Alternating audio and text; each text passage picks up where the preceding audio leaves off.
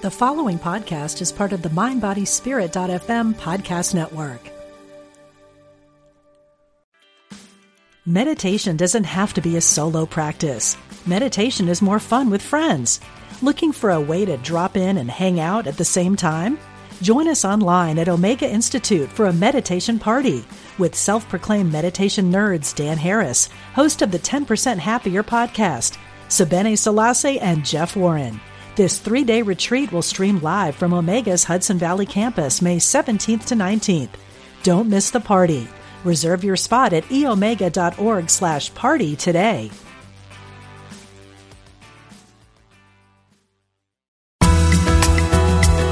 Serving spiritual seekers around the world. Unity Online Radio.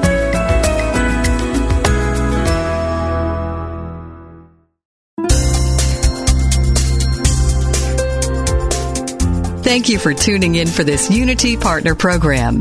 Unity Online Radio partners with spiritual leaders from organizations whose mission and messages complement Unity's.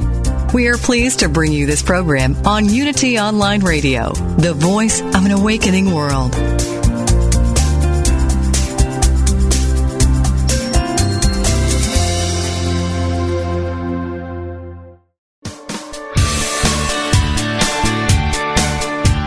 Welcome to Main Street Vegan with hosts Victoria and Adair Moran. Victoria is an author, inspirational speaker, and a certified holistic health counselor and vegan lifestyle coach. She's here with her daughter Adair, a lifelong vegan and an actress, a playwright, and a stunt performer, to entertain, educate, and inspire you on your journey to look and feel amazing, eat extraordinary food, help animals, and create a physical body perfectly attuned to spiritual growth. Now let's get this party started. Here are your hosts, Victoria and Adair. Hey everybody, and welcome to Main Street Vegan right here on Unity Online Radio. I'm Victoria Moran. And I'm Adair. And for those of you who are new to our show, we'll just start out telling you a little bit about us. We are a mother-daughter team and the co-authors of the still new book called Main Street Vegan, Everything You Need to Know to Eat Healthfully and Live Compassionately in the Real World. And people are loving our book. You know, it's going into its second printing, which That's is really, exciting. Really cool. Yes. And we've been endorsed by Russell Simmons and Moby and all kinds of fabulous people. But the best thing is to hear from real people who say, I read your book, it changed my life. And you know, when your life changes in this way, it also changes the world. It's a great big old ripple effect. So Adair, what are you up to this week? Well, let's see. I had my orientation for my new wildlife volunteer job, so that was kind of fun. I got to go and play with the wildlife. Well, this is quite the wildlife day. This is our sanctuary show. Both of our guests will come from different animal sanctuaries. In our second segment, we'll be talking to Katie Vandergriff from the Wild Animal Sanctuary in Colorado. And in the third segment, we'll have Dr. Ron Allison, who is the board president for Pigs Sanctuary in West Virginia. But now, when you talk about the wildlife in New York City, that's probably a little different from what Katie is going to be telling us about lions and tigers and bears, oh my. Well, it is, and actually for a long time, New York was the only major city without a wildlife rehab center because people thought there's no wildlife here. But luckily, the Wild Bird Fund has expanded. They no longer just do birds. They do any wildlife that we have in the city, although it is still mostly birds. So I'm going to be helping out there and learning how to rehab stuff. Oh, and I heard you got to hang out with baby squirrels this weekend. I did. I have to get a rabies shot if I'm actually going to work with the squirrels, but I did get to see the baby squirrels, and they are really, really cute. Oh, squirrels are great. Do you remember when we had a guest back when we lived in Kansas City, and we'd gone to Tibet? We had the amazing good fortune in the 1990s to be able to go to Asia twice, China, Nepal, India, and Tibet, and we met a young woman there who later emigrated to this country, and she stayed with us for a while, and she couldn't keep her eyes off the squirrels. It was just like, what are those cute little animals? Because they don't have squirrels in Lhasa. Yeah, well, I think it's like when I was just in Africa, I just loved the baboons. I thought they were so fun. And over there, they're kind of pests. They don't really like the baboons. Well, that's what happens when there's too much familiarity, I suppose. But I think I could look at baboons every day of the week and not get tired of them. So we have a question that came in online. In fact, we have several, but I want to get to at least this one. The question is, I want to do a detox, but I don't want to just drink juice. Is there any in-between route? Well, I think so, because when we're really talking about detoxing, and it's a strange word, and I know it's controversial, and you see the whole detox thing a little bit differently than I do.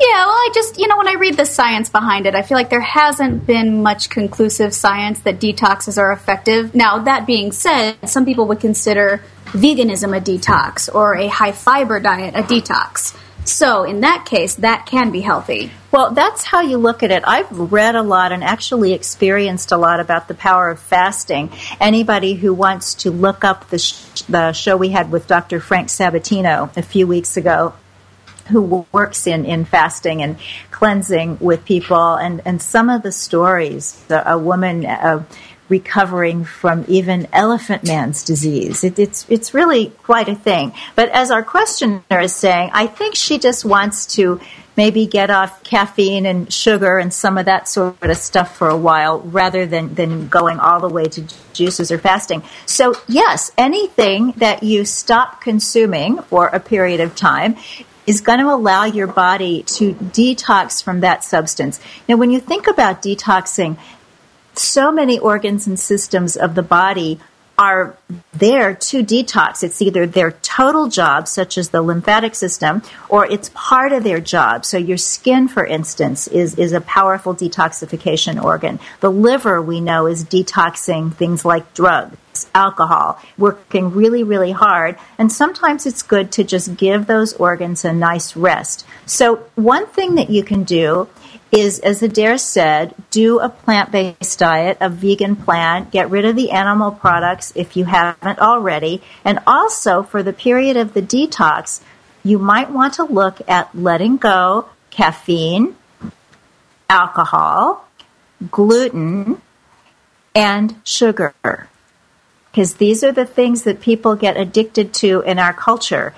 And if you can do that, some people do 30 days, some people do 21 days, I think you'll notice a lot of change. And what some people find is after a period of time like that, they'll stick with the plant-based, they'll have some sweets for a special occasion, and maybe they'll say, I'm going back to caffeine. That one I really like. But it is helpful to just kind of give your body a rest. But it sounds like what you're talking about is really just a very healthful diet. Like that is something that could be maintained long term if you're just cutting out all the bad stuff. I feel like I hear a lot about these celebrity detoxes, and I'm very suspicious of them. Well, like I am, other week, Beyonce or somebody is doing some kind of crazy fad detox. Right. Well, you don't want to do the fads. I do believe in juice cleansing, though, just because we rest every other part of ourselves. You're tired, you put your feet up, we sleep at night, you ask somebody to give you a back rub just so that you can rest and relax. We never give that to our digestive system. So I like to do a little cleanse during the change of the seasons. There is going to be some pounding in the background. Apologies for that. We were hoping that the show was during a time when they were not doing construction upstairs, but they are. So if you hear any hammering, it's not in your computer. It's in our building.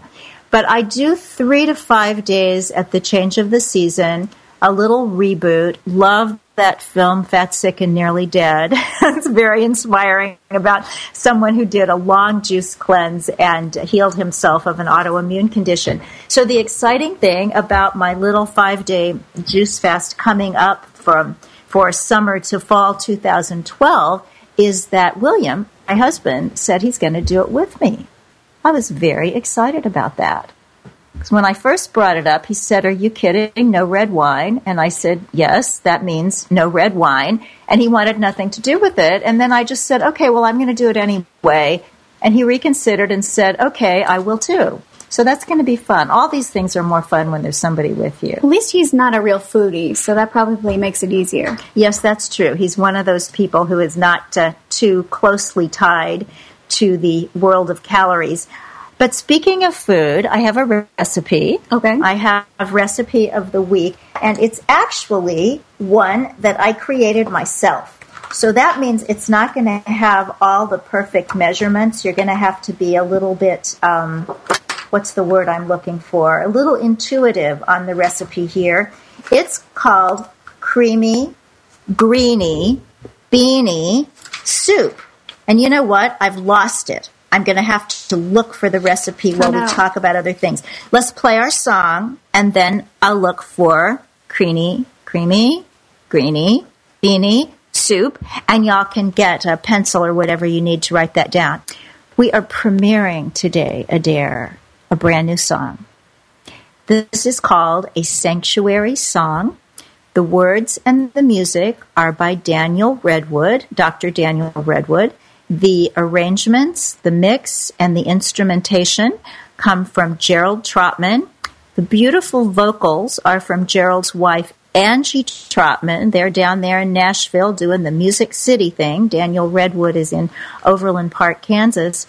And A Sanctuary Song was inspired when Daniel and his wife, Beth, visited Farm Sanctuary, one of the original sanctuaries for farmed animals. It was introduced to us, to William and me, for the in-development feature film, Miss Liberty, about a cow who escapes from a slaughterhouse. So we would love to invite you to be the first people anywhere to hear A Sanctuary Song.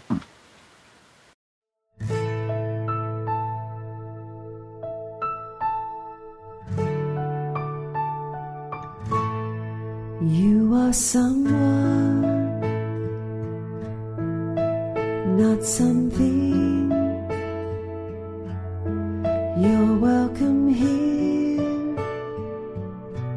with your broken knee or wounded leg or branded skin.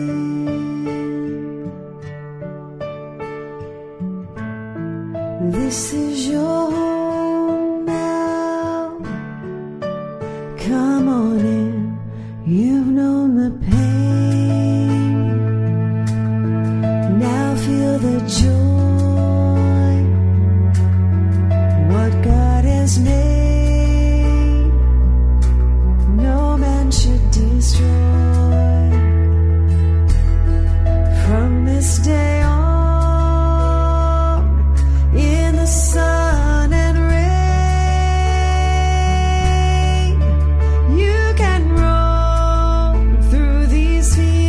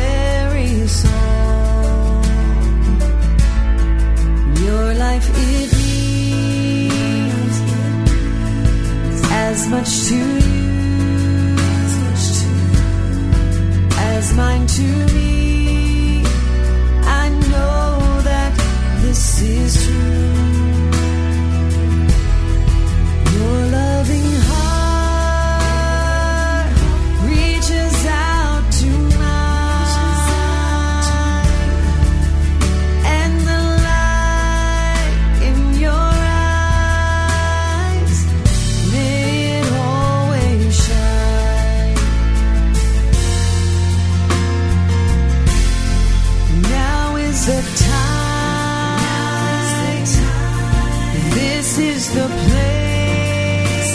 place for us all to feel.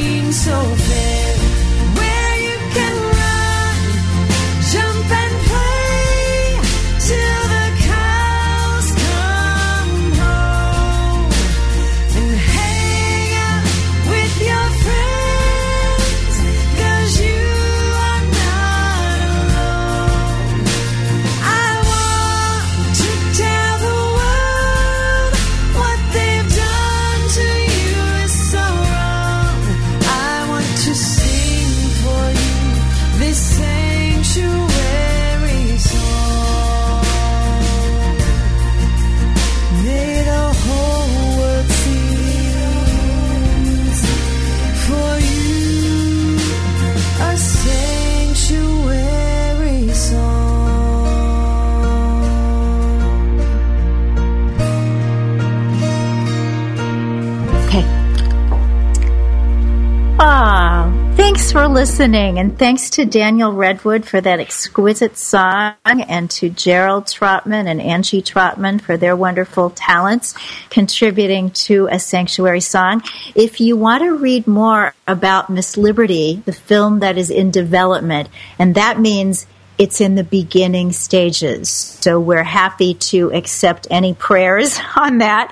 But if you want to read the treatment, the little story of our fictional cow who escapes from a slaughterhouse, you can go to mainstreetvegan.net and just click on MSV Productions. In fact, this would be a great day to go to mainstreetvegan.net anyway, because there's something new on the homepage. It's a photograph of Tala, one of Adair's dogs, reading Main Street Vegan. She looks so cute. I know. And she might not be actually reading, but she certainly... Of course she is. She's a genius. Oh, okay. I thought maybe she might be napping on Main Street Vegan, but she looks very cute. It's a great picture, and we've added there the quote from Ellen DeGeneres that says, Main Street Vegan offers practical advice and information for anyone interested in going vegan, no matter what tax bracket you're in. So thanks to Ellen DeGeneres. We love you, Ellen. Oh, there's so many good people in the world. And there's also something new on the website. On the coaching section, you'll see a special little banner, and it says, Get Coaching with Vegan of the Year 2012. Did we talk about that last week? I think we did. Oh, okay. Well, it's still 2012, and I'm still sharing Vegan of the Year with Dr. Michael Clapper, who's going to be our guest on the show. No, Dr. Michael Clapper, I'm sorry. He's coming on later with Dr. Michael Greger, who will be our guest on the show the first Wednesday of October. So, lots and lots going on. If you would like to call us and join in on this party, the toll-free number is 888-558-6489. That's 888-558-6489. And after these messages, we're going to be hearing from Katie Vandergriff of the Wild Animal Sanctuary, sponsored by the Rocky Mountain Wildlife Conservation Center out in California at 700 in Colorado. What is with me today? I probably need to do a detox right now. It is a refuge for large carnivores who have been confiscated from illegal and abusive situations. So that's going to be very interesting. Now, you weren't hanging out with carnivores this weekend, but you did meet a turtle. I did. I met a one-eyed turtle who is being rehabbed at Wild Bird Fund, and I fed some baby pigeons, which is actually kind of difficult. Because you have to help them? Well, they are reluctant to take food from a non-pigeon. I see. Well, that's probably a wise thing if you're a pigeon. Okay, everybody, stay with us through this break time, and we'll be back with more Main Street Vegan on Unity Online Radio, the voice of an awakening world.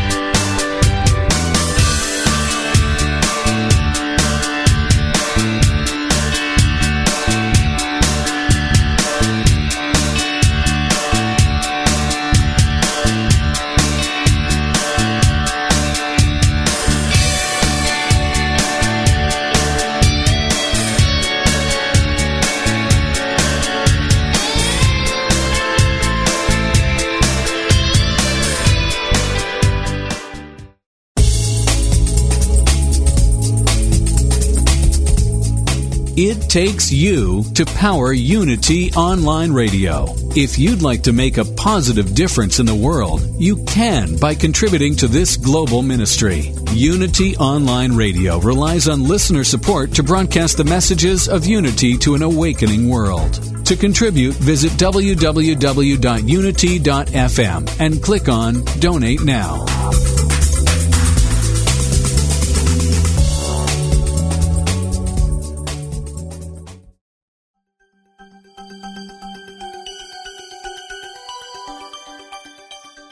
Hi, my name is Lynn Twist. I'm the author of The Soul of Money. If you're struggling right now with the financial crisis, I recommend going to www.unityfm and listening to our course about the soul of money and how to handle this in a way that brings out the deep spirituality that's available at this time. You know, a crisis is a terrible thing to waste.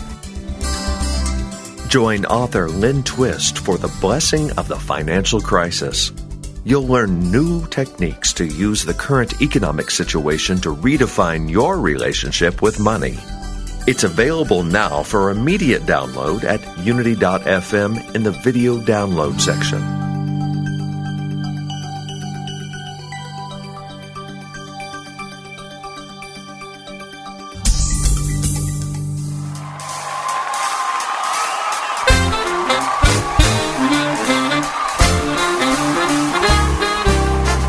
Online Radio is turning 5 this year, and we're throwing the biggest bash of all, a cruise to the Caribbean, November 10 through 17, 2012. We'll celebrate in style aboard Holland America Line's Eurodam with sunshine, fine dining, and a selection of island excursions at beautiful ports of call in the Eastern Caribbean. Plus, feed your spirit with music, message, and meditation. Your favorite hosts will be there, and we hope you will join us too as we celebrate 5 years of spiritual programming at Unity Online Radio. For more information, visit www.unity.fm/cruise.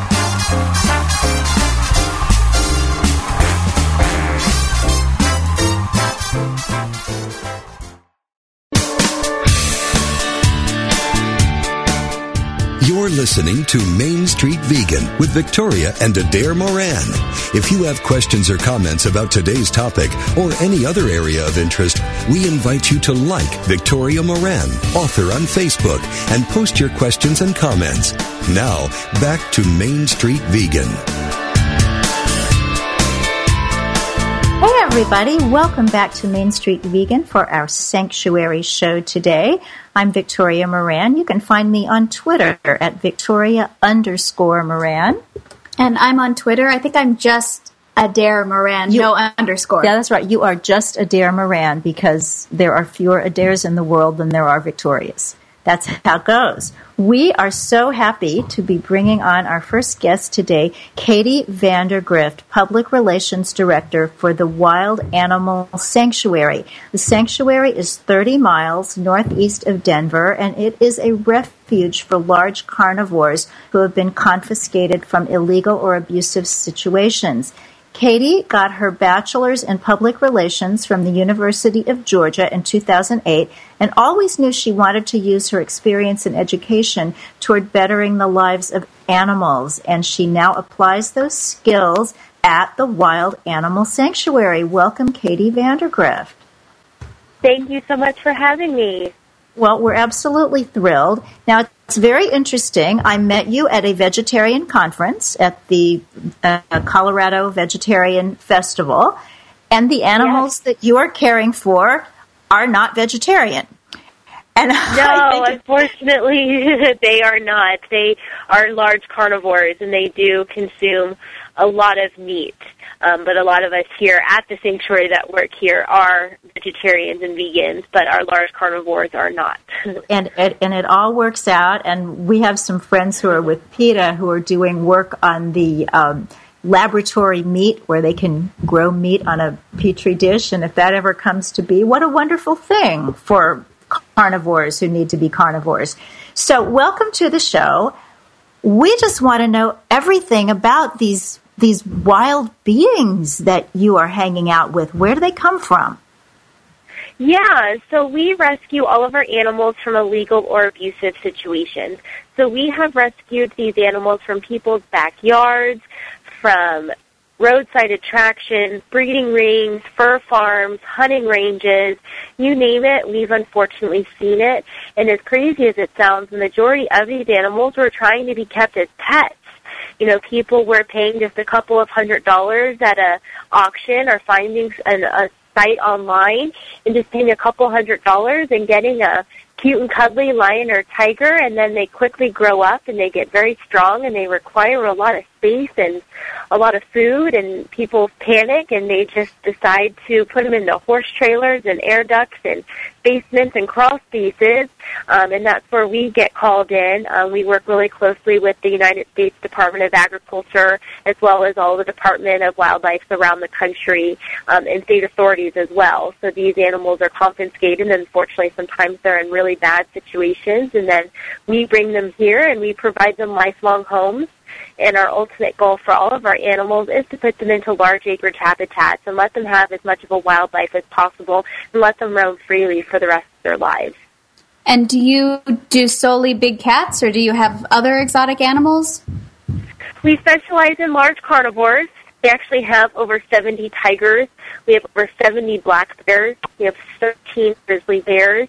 We have over 40 African lions. We also have wolves, mountain lions, leopards, but we do have smaller guys such as bobcats, lynx, African servals, and quadimundis, and then we even have a camel and 2 horses, but we specifically specialize in rescuing large carnivores. There's not a lot of places out there that can take care of large carnivores, one, because of how dangerous they are, and 2, because of how expensive it is to care for them. Do you have a sense of the psychological state of someone who actually thinks that he or she can keep a tiger on the back porch? I mean, what are these people like? You know, it's really hard to comprehend because 99% of the population realizes that it's not a very good idea to try to raise a lion or a tiger, you know, as a pet. It's pretty much just a ticking time bomb. But that 1% thinks that if I get this animal at a really young age, when it's only a couple days old, I will bring it into my home and I will try to love it as much as possible. And then maybe this animal, you know, won't try to hurt me and won't attack me. And I will try to domesticate it as much as possible. But again, unfortunately, it's a ticking time bomb, and they grow up to be very powerful animals very quickly. And unfortunately, a lot of times these animals are also declawed and defanged. So people try to take away what can hurt them ultimately, and the animals have to pay the price. So there is that 1% that still thinks that I can domesticate these animals. And even though they're born and raised in captivity, which means they've never been in the wild and they never will be in the wild, you know, they still have wild instincts, and you never know when they're going to come out. And these animals, again, require a lot of food and a lot of space, and just the everyday person doesn't realize, you know, how to take care of them. And unfortunately, again, that animal has to pay the price. So how does it work in a sanctuary for these kinds of animals? Are they together? Are they separated by species? Are they separated by gender? Yeah, that's a really good question. So we specialize in species-specific habitats. So tigers live with tigers, lions live with lions, you know, wolves live with wolves. And we actually neuter all of our males upon arrival just because we don't want to increase the captive population, because there's already so many other animals out there that are looking for forever homes. It would be an injustice to those animals as well as the animals that we have here. The only animals that we do not neuter are African lions, because if we neutered them, they're would fall out, and since our lions here roam in pride, their manes play a really important role in that pride process. So we actually put a contraceptive implant into the females, which not only eliminates them from being able to breed, it also eliminates them from going into heat, so the males don't have that competition amongst each other either. So how was your sanctuary started? It was actually started in 1980 by our current executive director, Pat Craig. He was only 19 years old at the time, and, you know, when you're 19, you don't know what you're going to do for the rest of your life, but he was actually just taking a casual behind-the-scenes tour at a zoo. His friend was a groundskeeper there, so was able to bring him to places that the public typically isn't able to go to. And he saw all of these animals, specifically large carnivores, that were in these really small cages. He said there were cages that, you know, weren't even big enough that he would put his dog into. And he asked his friend, you know, what are all of these animals back here? Why aren't they in the exhibits running around? And, you know, the friend explained that these are all of our surplus animals. He's like, what do you mean surplus animals? You know, well, we do a lot of breeding here, you know, and sometimes we just don't have room for all of these animals. So, you know, we try to find them homes, but if we can't find homes for them, we're going to euthanize them. And Pat was just baffled by the whole thing and just couldn't get it out of his head. So he made all of these phone calls, you know, to the government agencies, all these types of officials, you know, saying, why is this, you know, legal? Can't we do something about it? You know, what can I do? And they said, you can open up a licensed facility. And so that's exactly what he did right outside of Boulder, Colorado. And he sent out a letter to every zoo in the country, and he got over 300 responses within the first month, which just showed what a need there was for a sanctuary for large carnivores, because there were so many places that had these surplus animals that were facing being euthanized. And that's still the story today, that all of the animals that we have here, if we didn't rescue them, they would have been euthanized, unfortunately. Wow. And I have been told at times that because I won't go to zoos, I'm fanatical, but now you've given me one more reason for not going. So how? Yeah, you know, and zoos, they've come a long ways, and they don't breed, you know, nearly as much. But, you know, in the 70s and 80s, you know, that was a very big problem, you know, that zoos, you know, were facing then, and was part of the problem, and still is, unfortunately, that surplus, you know, did leak into the private sector. Well, and if you want to go see animals, can people come visit your sanctuary and see the animals there? Absolutely. Yeah, absolutely. So we are open daily to the public, and that's to educate about the captive wildlife crisis. A lot of people, including myself before I even started here, didn't realize what a big problem it is. So we are open daily, and it's actually an elevated mile into the wild walkway. So you actually walk over all of the animals. You know, a lot of these animals are very territorial, and when you're constantly having strangers on eye level, they can become very upset.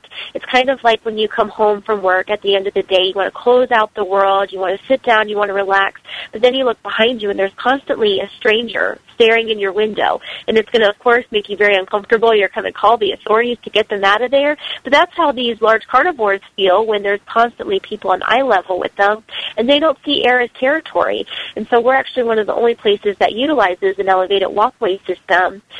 So it's less invasive to the animals that way, but then that also gives you a very good view of these animals roaming freely in these natural acreage habitats.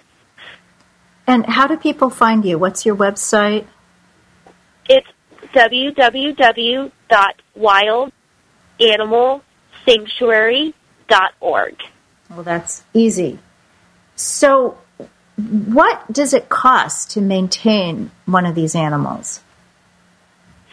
So on average, for one of our big cats, so that's our lions and tigers and even our bears, it for one animal for 1 year for basic care is about $8,000.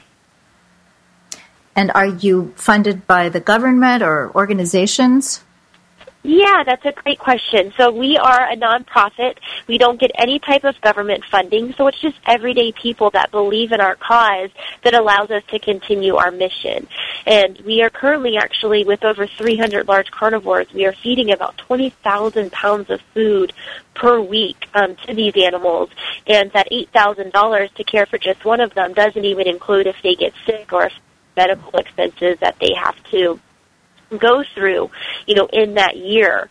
There's a lot of great ways that you can help. Our website goes into a lot of great detail about different ways that you can help. We have an adoption program. We have a pledge program. You can come visit, which is a great way to help. You can buy stuff in our gift shop.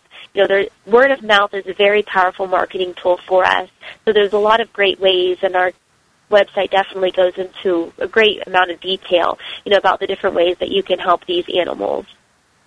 And we have an online question here. We touched on this earlier, but somebody wants a little more detail. They're asking, what kind of food do you feed them? Yeah, so as you know, with our large carnivores, you know, they do eat meat. So we actually, since we're regulated by the USDA, all of our meat comes from a special USDA-regulated plant. So it's a special blend of different meats, and it's enhanced with nutrients and vitamins. And we give them frozen blocks of meat. It actually is better for their mouth, and it prevents gingivitis. So they get frozen large blocks of meat. And it comes from it's called AAA meat out of Burlington, Colorado. And what about winter? I mean, when you think about tigers and lions, some of the animals that Adair just saw a couple of weeks ago in Africa, you're in Colorado. How did they deal with the snow and the cold? Yeah, so most of our animals were born and raised within the United States. So they're sometimes third, fourth, fifth, even 10 generations out of the wild. And even some parts of Africa get cold in the winter, and Siberian tigers have really large bellies to keep them nice and warm while laying on the ice. So they already are somewhat acclimated. And you just like a lot of people that live out in Colorado, they know when the sun's out, even if there's snow on the ground, it can still feel really good. And they acclimate really quickly. I actually see them more affected by the summer heat than the winter.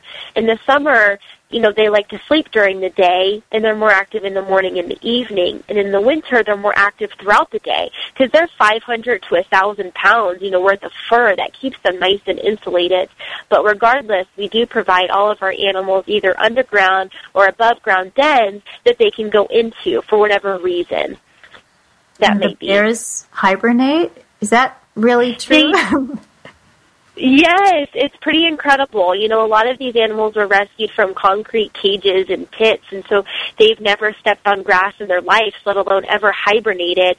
And it just shows giving these animals the right environment that their natural instincts kick in. And our underground dens actually stay 60 degrees year-round, so it's warm enough for them in the winter, and it's cool enough for them in the summer. And our bears usually go down around Thanksgiving, and sometimes we don't even see them until March, April, or even May, which is just incredible. We get really excited when we see these animals' wild instincts kick in and they do what comes so naturally to them. So are they all really wild by nature, or were some of them with humans so long that staff is able to interact with them? So we try to minimize our interaction with these animals as much as possible just because we do respect them as wild animals. And regardless if they were raised by humans or not, you know, they're still very powerful. They might not instinctively want to kill you, but even just jumping on you with their paws or just playfully biting you a certain way, you know, can still really hurt you, you know, and do a lot of damage. So we have a very hands-off approach here. We do everything through the fences. Of course, we do have some animals, you know, that want that human attention, you know, and then we also have animals that could care less about us. They just want us to feed them, and that's, you know, the end of our relationship with them. So we respect the animals across the board, that they're wild, they have wild instincts, you know, that they're very strong and powerful. So we do everything through the fences. You know, of course our animal caretakers, you know, might scratch them, you know, through the fences, but that's about the extent of our interaction with them. Now, Adair asked about visitors, and you have visitors every day. And if anybody's interested in that, check out wildanimalsanctuary.org. But just quickly, can people volunteer if we've got some people out there in Colorado who would find this fascinating? Yeah, absolutely. So as a nonprofit, we have a really small staff, so we heavily rely on our volunteer program. You can find more information about our volunteer program on our website under Ways to Help. We ask for at least a 6-month commitment and at least 2 days per month, and they actually rotate through animal care, maintenance, and education. They get to be involved in all aspects of the sanctuary, and we would never be able to get everything done without our volunteers. So if there's anyone that's listening right now that are interested in volunteering, you know, please check out our website, or you can give us a call at 303-536-0118.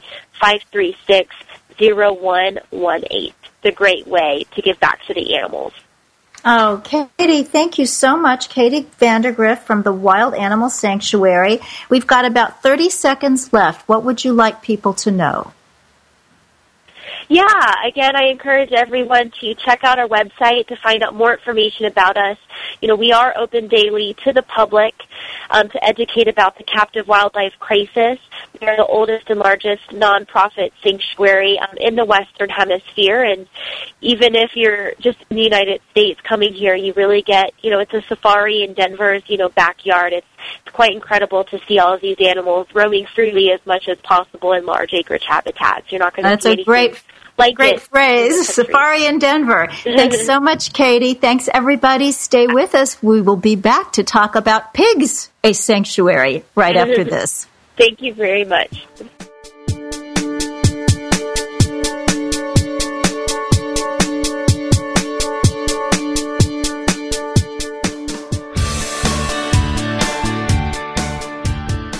What if you could experience vibrant health, help heal the planet, and be a great friend to God's animal kingdom through simple choices you make at breakfast, lunch, and dinner?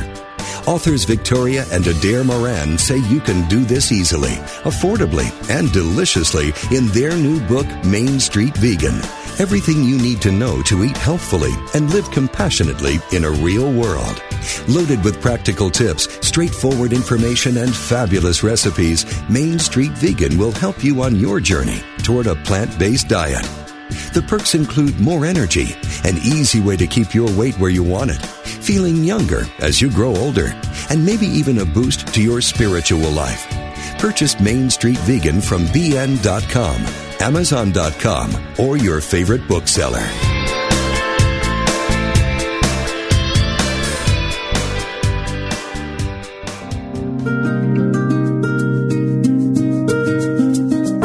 Is your life on hold? Do you feel stuck? Are you a success story to everybody but yourself? Are you tired of getting ready to get ready? If you answered yes to any of these questions, then tune in every Wednesday to Design Your Life with Reverend Kevin Ross and friends. Get ready to answer your life's highest calling. Reclaim Your Life with Reverend Kev and friends and explore distinctions for becoming a person of purpose, power, passion, peace, and prosperity. Call in with your questions and comments for real-time coaching and conversation committed to inspiring and empowering you to design and live the life of your dreams. That's Design Your Life with Reverend Kevin Ross and friends every Wednesday right here on Unity FM, the voice of an awakening world.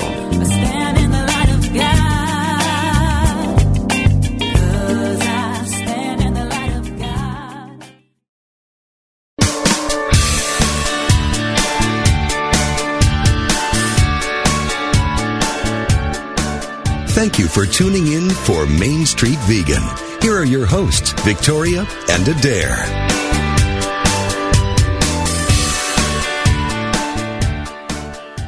Welcome back to Main Street Vegan. It occurs to me that I never gave you the recipe. I'll do this really quickly, and then we'll put it on the blog at mainstreetvegan.net. Creamy, greeny, beanie soup. This is so good for you. You start out by sautéing some onion and garlic. And then you're going to mix that with steamed kale, chickpeas, vegetable broth, some curry powder. Get that all blended together in your blender.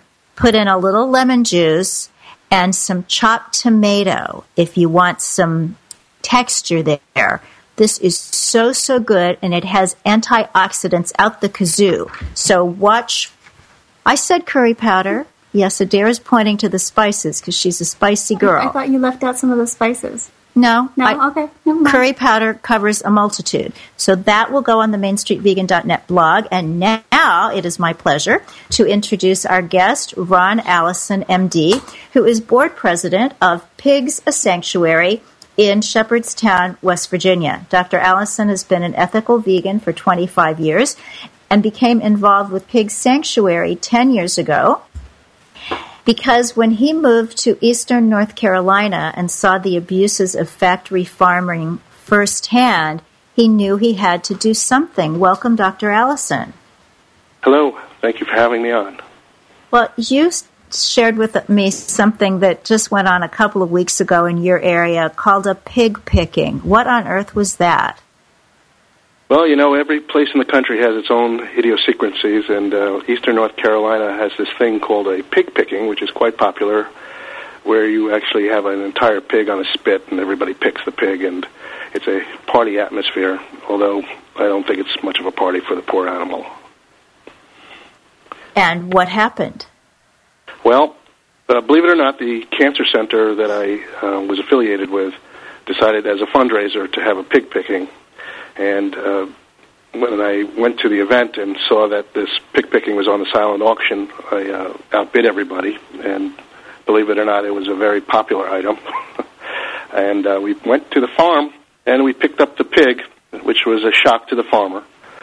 We took that pig up to Pigs Sanctuary, and that pig is having a very good life right now at the sanctuary, rather than being part of a barbecue. Oh, what a lucky pig. Yeah, that's a very lucky pig.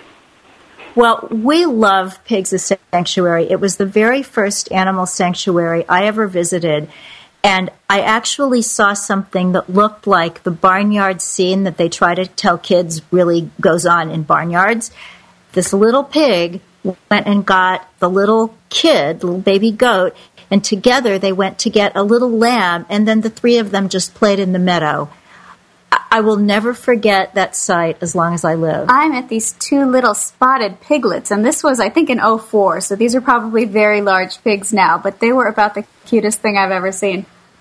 Yes, so we it's also amazing just how smart these animals are. When we brought that pig in from the farm, you know, it really had never interacted with people, so it got to be quite friendly quickly, and it turned out to be much more intelligent than our very intelligent dogs, and was leading our dogs as the leader of the pack.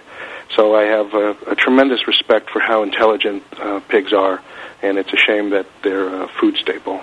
I was also amazed when I visited. I remember I met Ernie, the pig who was taller than me, and I didn't realize they get that big if they're not slaughtered. Well, you know, they are bred now to become gigantic quickly because they're a commodity, but these animals can get to be 5, 6, 7, 800, 1,000 pounds, and they're gigantic, and they're cute, but they're gigantic. And even the potbelly pigs, which are usually not potbelly pigs in reality, an adult potbelly pig will be 100, 150, 200 pounds, so people really don't know what they're getting into when they use those animals as sort of an adoption. But the farm pigs are gigantic, and they don't often get to be full size, unfortunately. Now, it's my understanding that Pigs Sanctuary, and you can find out more about this wonderful organization at pigs.org, started out as a refuge for potbelly pigs. A couple of gentlemen had a coworker who had bought, I guess, this potbelly pig. The pig got too big. She didn't know what to do, so they took the pig in, and it started from there. But then other animals started coming. So this is not just a sanctuary for pigs. It's pigs and lots of other creatures. That's right. Every creature under the sun practically has graced the doors of pigs. They've all been abused or all have been in need. And the pigs are the number one animal in terms of raw numbers, but every other type of animal has been there, and they all have their special needs, and many of them have been injured, so they've been veterinary cared for and are living out their lives in the sun, and for the pigs in the mud. Aw, that's so sweet. So what does the sanctuary need from us? Well, we need a few things. We always are open to donations because we're 100% donor-based, and there's no funds coming in from any place, so anybody who's got a few extra dollars and wants to make it go to help the animals, 100% of their dollar will go and stay on the sanctuary. You can find out some more information at pigs.org. And we also have a birthday bash coming up. Believe it or not, this sanctuary has been around for 20 years, which is quite a number. And we're going to have a wonderful bash in Washington, D.C. And there's somebody named Victoria who's coming to speak, too. So it'll be a wonderful event. And that might be you on September 19th. So I'm hoping that people will look up pigs, or perhaps just come to the party on September 19th in Washington, D.C., and have a good time and learn more about us. Well, I am so looking forward to being there. And I think sometimes people are afraid when they hear fundraiser, they think it's going to be very, very expensive. This is a $25 fundraiser. And I think if you pay $42, you get a copy of Main Street Vegan. So that's right. Please look that up. That is reason enough to come. I would love to meet everybody. Let us know that you heard about pigs on Unity.fm. So tell me, Dr. Allison, what's your heart connection to animals and to Pigs Sanctuary? Well, a long time ago, I inherited some fish, and I learned very quickly that even those little fish were quite affectionate and quite knowledgeable about who was in the room, who was going to feed them, who's going to help them. And from there, I learned, where animals on your dinner plate came from. And at that point, I pretty much just stopped using animals in any sense. And since that time, which is a long time now, I've gone out of my way to help whatever animals might be in need, and certainly have my own little menagerie of abused dogs and cats. But in terms of pigs, they really help out. They've got animals there that have been experimented on. They have animals there that were rescued from floods. So a friend to animals is the way I like to look at myself. So as a physician and someone interacting in the community, how is it for you to be a vegan and to have these sensibilities? Well, I am a practicing oncologist, and I've reviewed this. I've treated about 23,000 individuals, and none of them have been vegetarian or vegan, although many have had pet animals and have been friends to animals. So I'm sort of in a little bit of a small group that in that way. But what I've tried to do in my practice is whenever anybody's interested, even though they have cancer, I try to explain to them the importance of diet and lifestyle to try to help fight the cancer and maybe prevent the cancer from coming back. So, it's uncommon, really, because most people are eating meat, even if it's a little bit. But in the last year or two, I have to say, I've noticed a lot more individuals and patients are much more interested in nutrition. So I do think things are changing, although if your lifestyle has been to be surrounded by people who smoke and drink and eat a lot of fried foods and meat, it's hard for a young person to see how unhealthy that is because that's the norm. And in Eastern North Carolina, where I live now, it really ranks in terms of health among the worst in the entire United States. If Eastern North Carolina was its own state, it would be ranking at the bottom in terms of health due to obesity, cancer, heart disease. So in my own little way, I try my best to help my patients, but it's an uphill fight that way. Oh, well, it sounds like you do a lot. We've got just a couple of minutes left, so what would you like people to know about Pigs Sanctuary? Well, I'd like them to know that there's a place where animals who have been abused, if they get lucky enough to be there, they can live out their lives quite well. But, of course, nothing is for free, and if anybody is interested in supporting, even a few dollars a year would go a long way. They can just go to pigs.org and look at all the good things that are being done at that sanctuary. But I would be particularly pleased if anybody was listening and were near the Washington, D.C. area and would go out on September 19th. I think they would enjoy a very nice vegan set of hors d'oeuvres and hear somebody who is very, very, very bright and knowledgeable about animals giving some nice little talk and a beautiful book, and it would be a wonderful evening. So I'm hoping that your listeners might be in the Washington area September 19th, and they can go find about these tickets at pigs.org. Oh, wonderful. And we're talking 2012. I forget that we go on iTunes after this, and somebody could be listening Lord knows when. But even if it's long past the event, pigs.org will still be there rescuing pigs and cows and chickens and all kinds of other beings. So thank you so much, Dr. Allison. That website is pigs.org.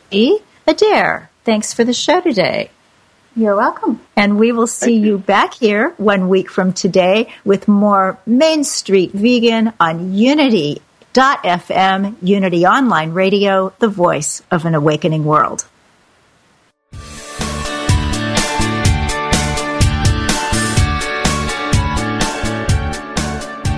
Thank you for listening to Main Street Vegan.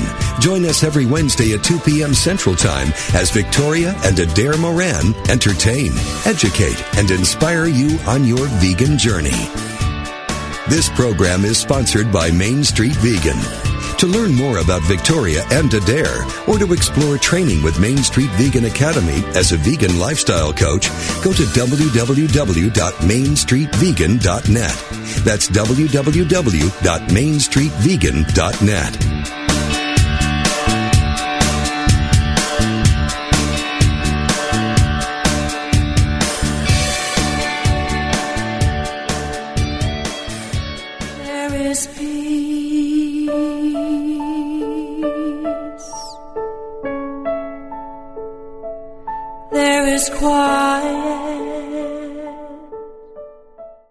Reverend Paulette's mantra is, "It's all a prayer." Tune in every Tuesday as Unity Minister Paulette Pipe leads you in meditation and prayer on touching the stillness. Make no mistake, this is not nap time. With an energy that will captivate you, touching the stillness will guide you in deep meditation, leaving you enlivened. Hear astounding meditations and learn more about different forms of meditation. Enrich your prayer life as Reverend Paulette, Senior Minister of Touching the Stillness Ministries, affirmatively prays with power and authority by taking live prayer requests from callers like you. Whether you have a prayer request for yourself or for a loved one or are ready for a deepened meditation experience, make sure you tune in on Tuesdays at 11 a.m. Central Time, where we'll be joining in consciousness with the unceasing prayer activity of the Silent Unity 24/7 Prayer Ministry at Unity Village. That's Touching the Stillness with Reverend Paulette Pipe every Tuesday right here on Unity Online Radio, the voice of an awakening world. Letting go in the stillness.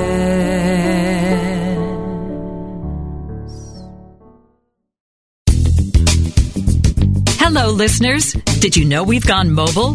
That's right. Your favorite Unity Online Radio programs are available on your mobile device. Now you can take us with you wherever you go. Using apps from Live 365 or Stitcher, you can listen to Unity Online Radio live or on demand. To learn more, visit www.unity.fm and click on Mobile Listening.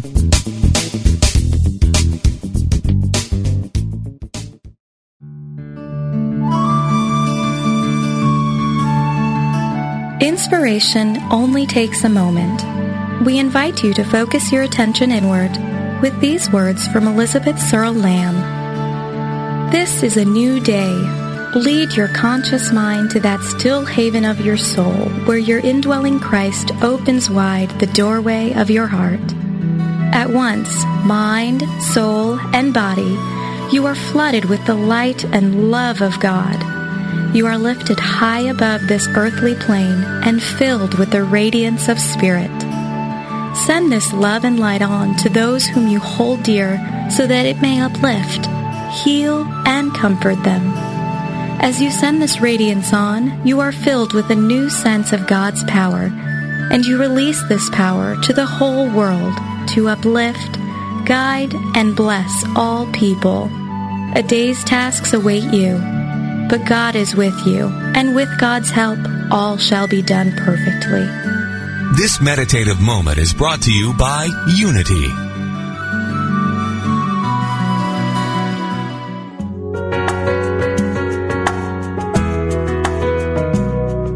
Spirit of Recovery is the place where spirituality and recovery meet, where we support your spiritual growth. Reverend Anna Schaus, PhD, interviews down-to-earth guests who share with you how they keep going and growing in recovery. Spirit of Recovery is the place to get practical tips and to join in lively discussions on topics that matter to recovering people. This program welcomes everyone who wants to know more about recovery. Join Anna and her guests live every Tuesday at 4 p.m. Central, 2 p.m. Pacific on Spirit of Recovery, where we talk about what keeps you growing, only on Unity FM, the voice of an awakening world.